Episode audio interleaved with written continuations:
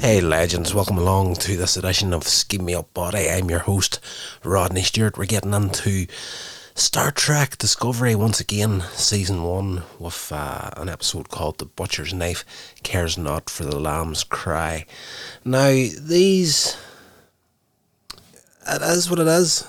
You know, I don't care where you stand at on Star Trek these days.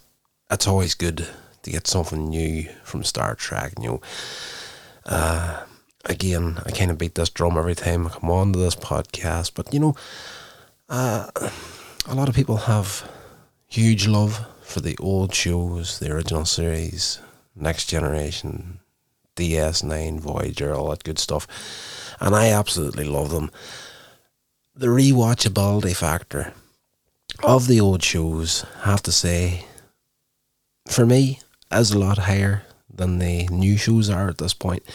But you know, it is what it is. It's you know, people give the next generation and Voyager and DS9, they give them all crap whenever they first came out, and these are never going to be as good as the originals. Kiss my ass, you know. Ten years down the line, we're going to be looking at Discovery, Picard, and all these new shows. Uh, Strange New Worlds. That's that is going to be flipping epic once it drops. I can't wait for that.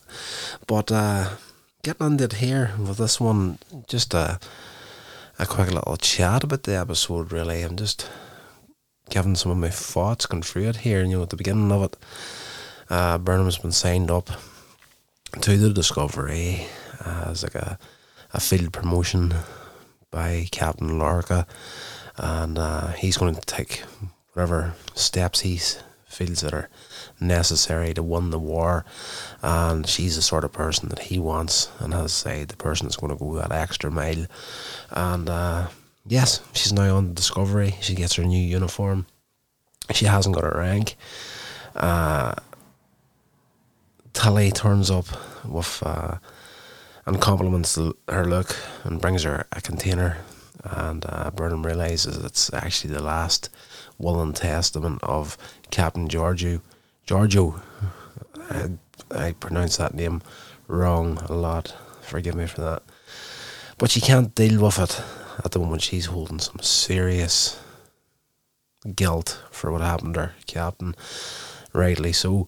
Um, she just chucks it on below the bed and then she answers a call. She's called to the bridge and bumps into Saru and the turbo lift. And it's the first time she's seen him since uh, Lorca drafted her. And, you know, he's just, you know, first officer in the ship. And like, I pride myself in knowing everybody that's on the ship. And you should have been off the, the prisoners and, you know, getting me the hell out of my road sort of a deal. Um, he just blatantly expresses the frustration that she's there and uh, he was certain that he wouldn't see her again and she insists she's only there to help but he's unconvinced and uh, he's got these fret ganglia things that pop down from the back of his head whenever he gets nervous and these pop out straight away whenever he sees her and she's like you know you can tell your fret ganglia to chill out. I'm here just to help. And he's like, they remain unconvinced. But on the bridge, they get there. The two of them observe a combat drill and progress, and the crew feels the sim- simulation. And Lorca angrily orders it to be run again without him. He takes Burnham down to his personal lab, isolated at the moment and filled with weapons. Uh, he says, you know, he's got a collection of the most dangerous weapons in the galaxy. And he says it's where he studies war and learns from the best of all species. Then he turns her to face Four Shield quarantine room. We seen that at the end of the last episode where the the the creature that they found on the the Glenn was transported over and it jumps out startles her. Of course, he's, you know, at the end of the last episode, this thing jumped up against the shield and he didn't even blink an eye at it. You know, he's just that intense of a character. I love Lorca and season one, and uh, I was kind of hoping that. Well, I don't want to skip too far into the series, but if you've seen the series, you know exactly what happens him. But yeah, I kind of wanted the bear to be a lot more of Lorca at the end of it. You know, was, uh, at the end of season one, they're going to get their new captain, and they're distracted by the Enterprise and Captain Pike, and we never actually got to find out who this new captain was supposed to be. So I was kind of hoping you would have got the the the actual and universe version of Lorca, but that didn't happen. Anyway, that was a bit of a tangent. Uh, Lorca wants her to study this creature, and you know what kind of a creature can rip holes in a ship's hull with just its claws and whatnot, and can take you know phaser blasts that are set to kill and that can take them like it's just water off a duck's back. And he's like, you know, weaponize this thing. And yes, he leaves her to it. Uh, the sarcophagus ship of the uh, the Klingons. It's adrift in space still. Six months later, Voq views a map and talks out to to Kuvma for help. L'Rell comes in, convinces them that they need to use parts from the, the Shenzhou to fix the ship. But Voq, he's not up for this here. He dismisses it completely, refusing to use Federation technology out of a need to keep them pure. You know, he just wants everything to be fully Klingon. And if they can't find Klingon parts, then uh, he's hoping for some divine intervention, really, to save them.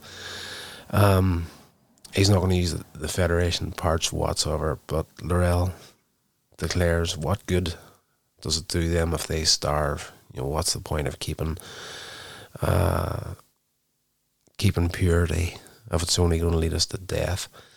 She admits that she was forced to choose between the houses of her parents, but instead, uh, her mother actually handed her a bat left and says, "You carve your own heart out." or pick this house or whatever, and she refused to do that, but she managed to build a bridge between the two of them, and she persuades him to actually build a similar bridge and use the Federation tech. Back in the Discovery, uh, Ellen Landry comes to monitor Burnham's progress. She's a very, very cold character from day one on the show, but that's not going to last long, as we see in this episode. She names the creature Ripper because that's what he is, essentially. Burnham notes that it's similar to Earth target target tardigrades. That is a huge, huge word for this time of the night. I do apologise. She also notes that it's that the creature didn't break in to the USS Glenn, but it was a stowaway. And Landry quickly turns to uh, use the creature uh, but Burnham uh, notes that the creature isn't necessarily hostile. She wants to study it. Uh, Landry dismisses the information, insisting that Lorca, you know, he's not interested in flipping research. He just wants to know what it can do for him. That's the way it is in this ship. That's the way it's going to be. Uh, Lorca gets communication from Admiral Cornwell. Uh, she brings Corvan to to his attention, which will soon be attacked by the Klingons. They need to protect the mining colony. That's like this mining colony is responsible for what was the percentage they said in the show? Forty odd percent, let's just say, for all the dilithium mined for the Federation comes from this mining colony, and if the, the Klingons take it, the Federation is done for. The Discovery is the only one close enough. Lorca insists they can jump the full distance this time. Uh, down in engineering, however, Stamets says, no chance, no way.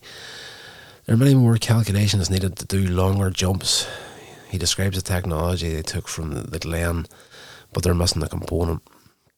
So uh, there's this get up inside the the glass case we we seen where you know uh, Lorca put uh, her into in the last episode and uh, showed her ways of going about Burnham. Sorry, I'm referring to her as her. He put Burnham into this glass case sort of thing in this episode. Um, you see, there's this setup of these like arms on it, and it's connected to this computer that they got off the Glenn, but they don't know what this actual supercomputer is. Essentially, um, where am I at in my notes? Uh, they're missing a component. Lorca, he insists that they try something, and Stamets admits there's a few things that they can try. Uh, back in the sarcophagus ship, Kol arrives. One of the other Klingons, and he was the first guy to pretty much turn his back on that opening episode. He's like, I'm not going to deal with these people. They're all crazy. Uh, screw this. Off he went. But he comes back, uh, apologising for how he treated the Kuvma, and bows. Voq tells him to get up. Only their enemies should kneel. Uh, Kol's interested in the cloaking technology. Uh, at this point, in the timeline, it's only this sarcophagus ship of the Klingons that actually has the ability to cloak. None of the rest of them actually have it. Says they're almost operational, and he welcomes the House of Kor, and they chant that they will remain Klingon. So back over on the the Discovery, Stamets informs Lorca that the spore drive can be used he issues a black alert, and the crew gets ready. Uh, the Stamets loads the spores and engineering. Interestingly, Burnham is observing the tardigrade in Lorca's lab, and it starts to scream out. You know, just before this jump actually happens, she finds that very strange. The jump isn't successful, mind you. They almost end up in the the heart of a star. they jumped into the, the sun's gravity well, and uh, barely escape. Uh, they get away, luckily enough. Landry comes to the lab once again. Burnham immediately notes the tardigrade seem to react to the spore drive. Landry doesn't care about the information, only caring about what the immediate mission and its usefulness to fighting. The situation that the Discovery is in at the moment, as they need to get to this mining colony and save it before the Klingons can take it out. And uh, as far as Landry's concerned, that Burnham is just wasting time here. They need to get the ship. Everybody is just intent on getting there, saving these people. But uh, Burnham, with her Vulcan upbringing, is uh, using a hell of a lot of logic in this episode to try and get to the bottom of things. Um, in sick bay, Stamets gets his injury repaired by Doctor Hugh Culber. And this this is the the interesting part of the series. You know, it's just that we're getting into and people that I have talked to when this series came out and a few people after it had a bit of a problem with the whole Stamets and Culber relationship in the series. Just like, and I'm like, guys, Star Trek has never it has never shied away from these sorts of things, and bringing in a gay couple as part of the crew of the Discovery is not something that we should have been shocked about whenever Star Trek came back. It was just uh, they're going to go down all these roads now, and you know more power to them. I have got no problem with it whatsoever. I have got quite a few friends in my own personal life that are as gay as the day is long. I have not got a problem with any last one of them. Uh, I don't swing that way myself, but you know, I have a bit of fun hanging out with these people every once in a while. And uh, I was actually told one night there's two friends I have. They're a gay couple, two women and uh, they met another gay couple on holidays one year, and uh, these there were two guys, and they actually came to visit one time, and uh, I popped into the house to say hello and get a cup of coffee, and I was sitting on the the couch, and this guy was looking at me, and uh, he's like, and he asked me where where I stood at on the spectrum for where I like to uh, go to whenever I'm romantically involved with somebody, and I'm just thinking, you know, for me, uh, flat out, straight, told him, uh, you know, That's not my thing. I haven't got a problem with you guys. You do you. I do me. But I'm just you know it's it's woman for me. You know, one hundred percent. And the guy just looked at me and he's like, "Well, you know what? You're lucky because if you're interested in men, I would take you right now. There's no, there's no, they're not backwards but coming forwards. These guys, I that's what I like about them. They're so, so much fun. Anyway, digressing from the series. Uh, yeah, hundred percent. Uh, right. So Stamets, we injury getting sorted out by Culber. Lorca lands on.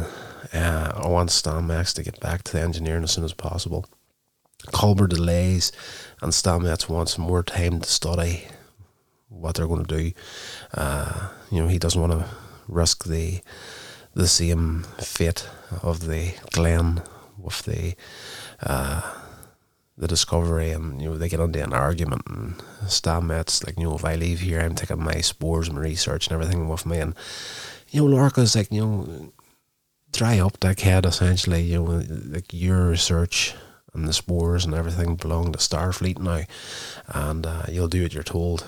Essentially, uh, yes. So either you back to the mission or leave with a tarnished reputation. You know, how do you want to go down in history? You're a selfish little man, essentially. Stamets begrudgingly goes back to engineering. Lorca decides to replay the last transmission from the, the colony to motivate the crew. Shipwide Hail plays this guy's last transmission where he's you know just at death's door essentially, and it's just you can hear girls crying in the background, children screaming.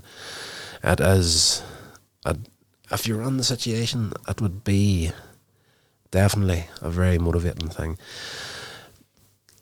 Lorca uh, isn't big on treating people in a way of, you know, I don't want to hurt your feelings sort of a thing. He is very much to the point and does it very well in this part of the, the episode. So, uh, yes, so back in engineering, or the, the lab, sorry, uh, Landry decides to take drastic action, pulling a knife and a gun, then ordering the computer to sedate the creature. Burnham ejects. You know, just don't do this, it's stupid. Landry continues to deactivate the force field. The creature did not get sedated and immediately goes for the door. Landry shoots, but only makes the creature attack her. She should have known better. You know, this is like Lorca said it. You know, this thing can take a kill shot without even affecting it. So what the hell was she going to do in this situation now? Uh, you could argue the fact that she was in a, a desperate mindset after hearing the transmission from the colony and just we need to do something now. This is maybe as maybe a stupid decision, but I'm going to do it because we have to do it essentially. But the creature rips her a new one, essentially killing her. Uh, they manage to get her to sick bay before she dies, but she's she's mangled. And I have to say, the scream she lets out when the creature grabs hold of her is spine tingling. I was just like, that is. When it, when it comes to doing a scream, now I've done a few little short budget, short budget, zero budget short films myself. Not so much in the way of screaming was needed in them, but you know I've been in a few different scenarios to this point in other projects where you would have had someone having to scream or do that sort of thing. And either there doesn't seem to be any real middle ground in it. Well, there's that scream that works. Then there's the scream that's just, well, I suppose there is a little bit of middle ground. It just, it's, it either sounds terrible or it works. But then you get these screams that is just beyond believable. I found this scream to be one of them. Uh, brutal. Uh, Landry dies in the sick bay, and uh, the captain is like, you know, figure it out. Don't let her death be in vain. Back with the Klingons, Voq and L'Rell board the, the Shenzhou. Voq decides to go to the bridge to find something of value. He finds a display of the crew manifest. He takes in the abandoned scenery. They reach the dilithium processor and they have to free it carefully. Uh, during this, Voq expresses his respect for L'Rell and she calls him Lord despite serving the Kuvma for years. Uh, Voq questions and L'Rell admits she never wanted leadership, preferring the supporting role. And Voq, he's like, you know, I'm very fortunate to have you by my side. So, you know, there's a, there's a little bit of romance probably going to uh, rear its ugly head with these two. I, I'm not even going to down that road. Um, back at Discovery, Saru visits Burnham on her request and she starts to apologise for the way she was treating him. And she then notices that the fret ganglia on the back of Saru's neck aren't activated. And Saru realizes that she's pretty much just used him for research at this point. He's like, You haven't changed a bit. Uh, he believes the, the creature killing Landry to be self defense. Or, sorry, she believes that it was self defense. Uh, you know, the creature was really, really uh, a threat, your fret ganglia would have given it away. And, and fair point, but uh, it doesn't go down well with him. Uh, but he does note after her doing this that uh, he was wrong. But uh, he's you really are going to fit in well on the ship because uh, the mentality on the Discovery, especially under uh, the captain and everything he's doing in the war effort, it's just like you know feelings aren't high in the priority, and a lot of things. Tilly brings some spores down to the the lab uh, discreetly for research. You know, she would get her ass kicked of the they knew that she was bringing these to Burnham. Uh, Tilly feels helpless, uh, and this is the only thing she, she can do at the moment. And she just, you know, we need to help these people on this colony. I can't do that, but I can help you do this. Uh, Burnham takes the canister and deactivates the, the force shield where this creature's at, places the canister, and there opens up and waits. And of course, the creature comes out, interacts with the spores, and gently, literally licks her on the cheek for giving them to him. Uh, down in engineering, Burnham shows Stamets evidence that the, the crew of the Lane was actually using the creature to solve the navigational problem of the spore drive. They needed this huge supercomputer. They didn't know what it was, and you know, uh, the captain even questioned Stamets, and you know, did you, whenever you're on the Glenn, did you actually just forget to left this important piece? But it turns out this creature has been the important piece the whole time. Uh, they beam the creature into the there's a big room off the side of the engineering where they've got the, all these plants and stuff growing in there. This is where they get all their spores out of. Uh, they beam the creature in there, and it's it's having the time of its life, and uh, it's communicating with spores in the form of symbiosis.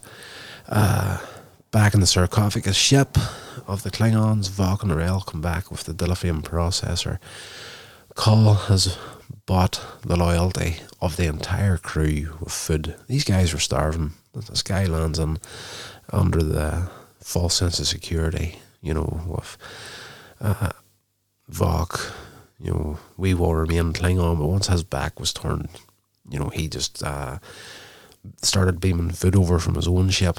And of course, starving people are going to be easily swayed. So Voq has lost all command of these guys. Um,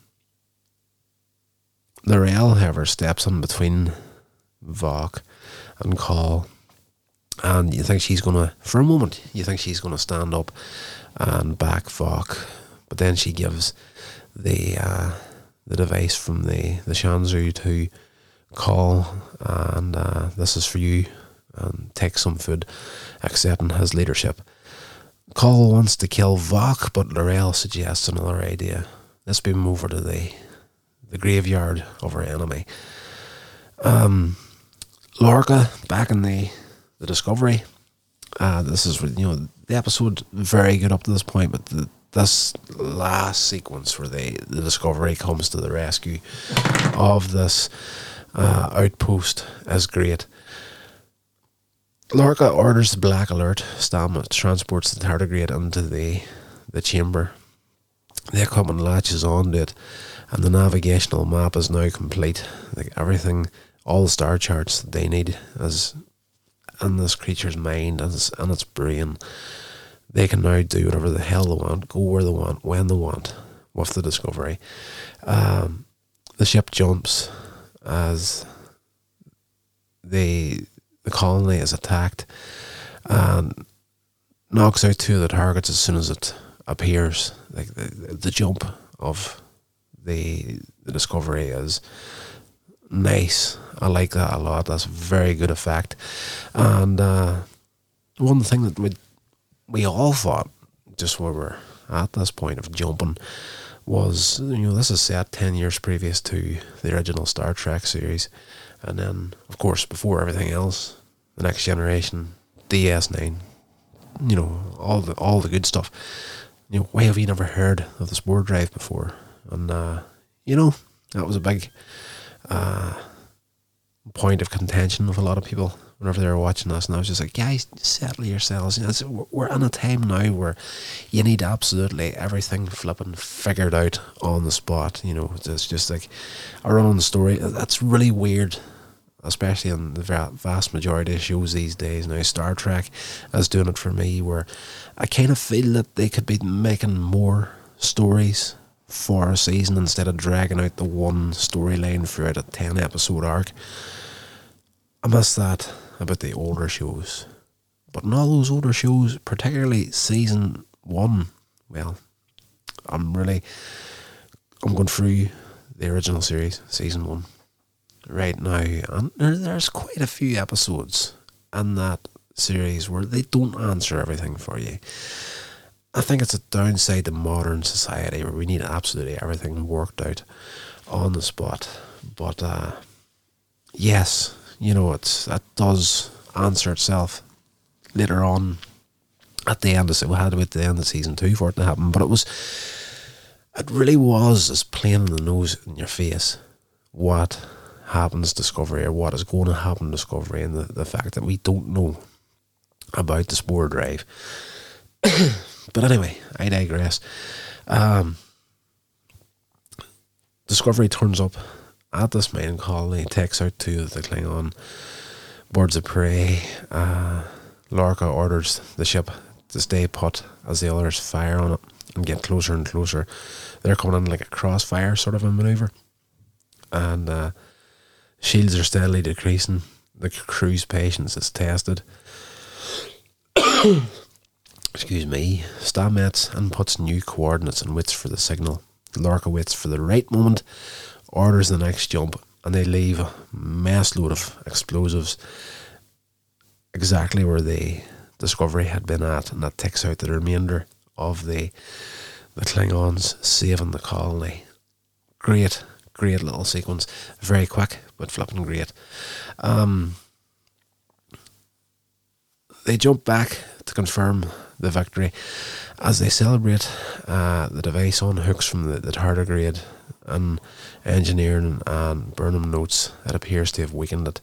So this thing here, you know, the, the sounds that's making after this, like the spore drive, needs the creature for for it to work properly, but it's it's taking a lot out of the creature and actually really hurting it. And like the say what you will about the acting in this show, but uh, the expression on her face of uh, concern for this creature was fantastic and that's part of the the episode.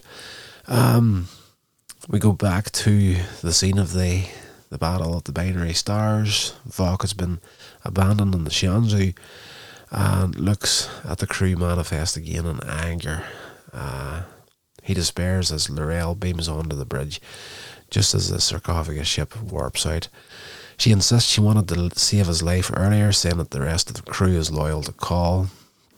They must hatch a grander plan, saying he should go to the house of Mokai for preparations. Uh, she also tells him he should be prepared to sacrifice everything. Back in Discovery, once again, we're just, I'm really, really, I'm spoiling the shit out of this episode for you, but it is what it is, guys. We're all trackies here, we're all loving it. Let's just flip and enjoy it together. Burnham goes back to Ripper to try and feed it some more spores and apologise. Tries to apologise for, for harming it, but it uh, refuses him this time and it's just trying to recover. Um, she goes back to her quarters to ponder. Tilly eventually arrives and she says, Everyone's talking about her. Burnham doesn't respond. Uh, you're going to have a new reputation if you keep up this work, sort of thing. Like people starting to come round to Burnham right now. Uh, Tilly also convinces her to open the last will and testament of Captain Georgiou, but uh, leaves when there's no response.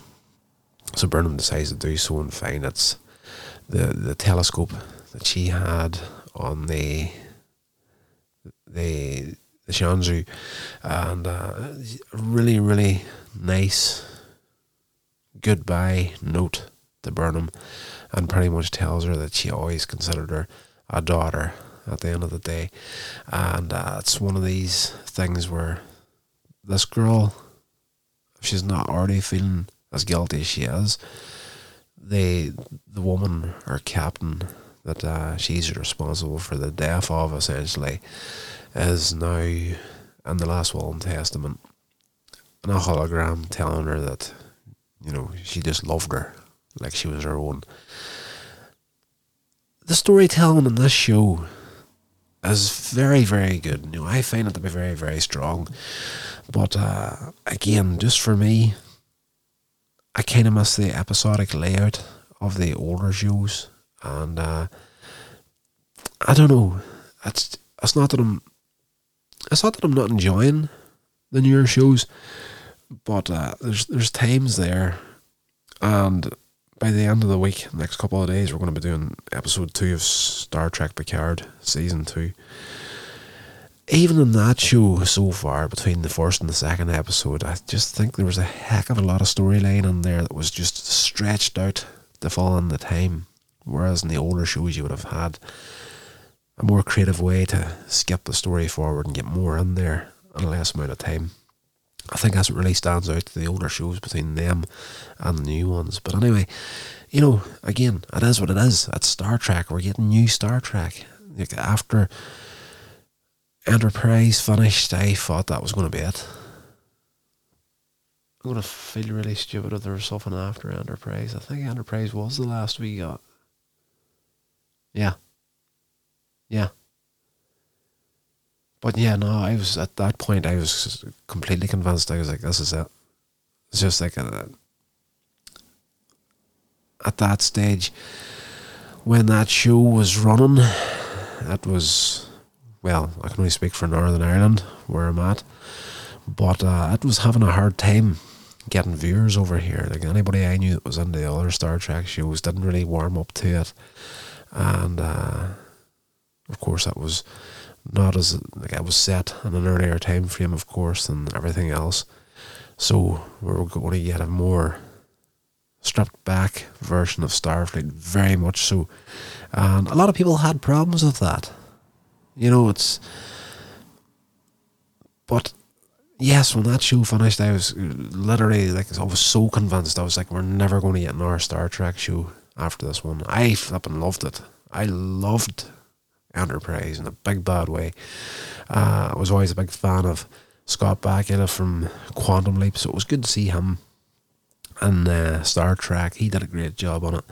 Uh, but uh, as I say, you know, once that was done and dusted, I was like, I can't see them continuing this on, and I really, really never thought we would see anything. We, we've waited a long, long time for Star Trek to come back. Yes, in my opinion, it's not as good as the older stuff, but it's Star Trek. It's enjoyable.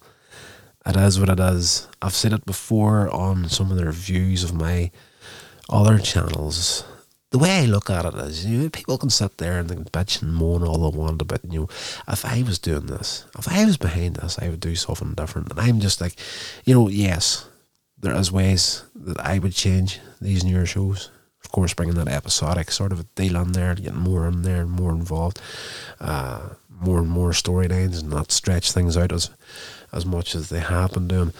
But uh, you know, the point I always make is this is a show that has been pitched, got the green light, went into production, got made.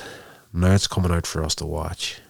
Who the hell are we to be sitting and thinking, screw these guys, we could do this much better? If we could do it much better, we wouldn't be sitting recording podcasts. We'd be making the damn shows as well. So it is what it is. I'm on it. I'm in it for the long run. I really am. Anything Star Trek, anything science fiction, I'm there for it. I love it. Can't get enough of it. That's going to do it for this episode, guys. I hope you did enjoy it. If you did, rate and review the show. Share it along to anybody you think might be interested in it. And I almost pressed the wrong button to end this thing again. So that's it. That's me. I'll talk to you in the next episode. This has been a production of Coins Age Media. Thank you so much for listening.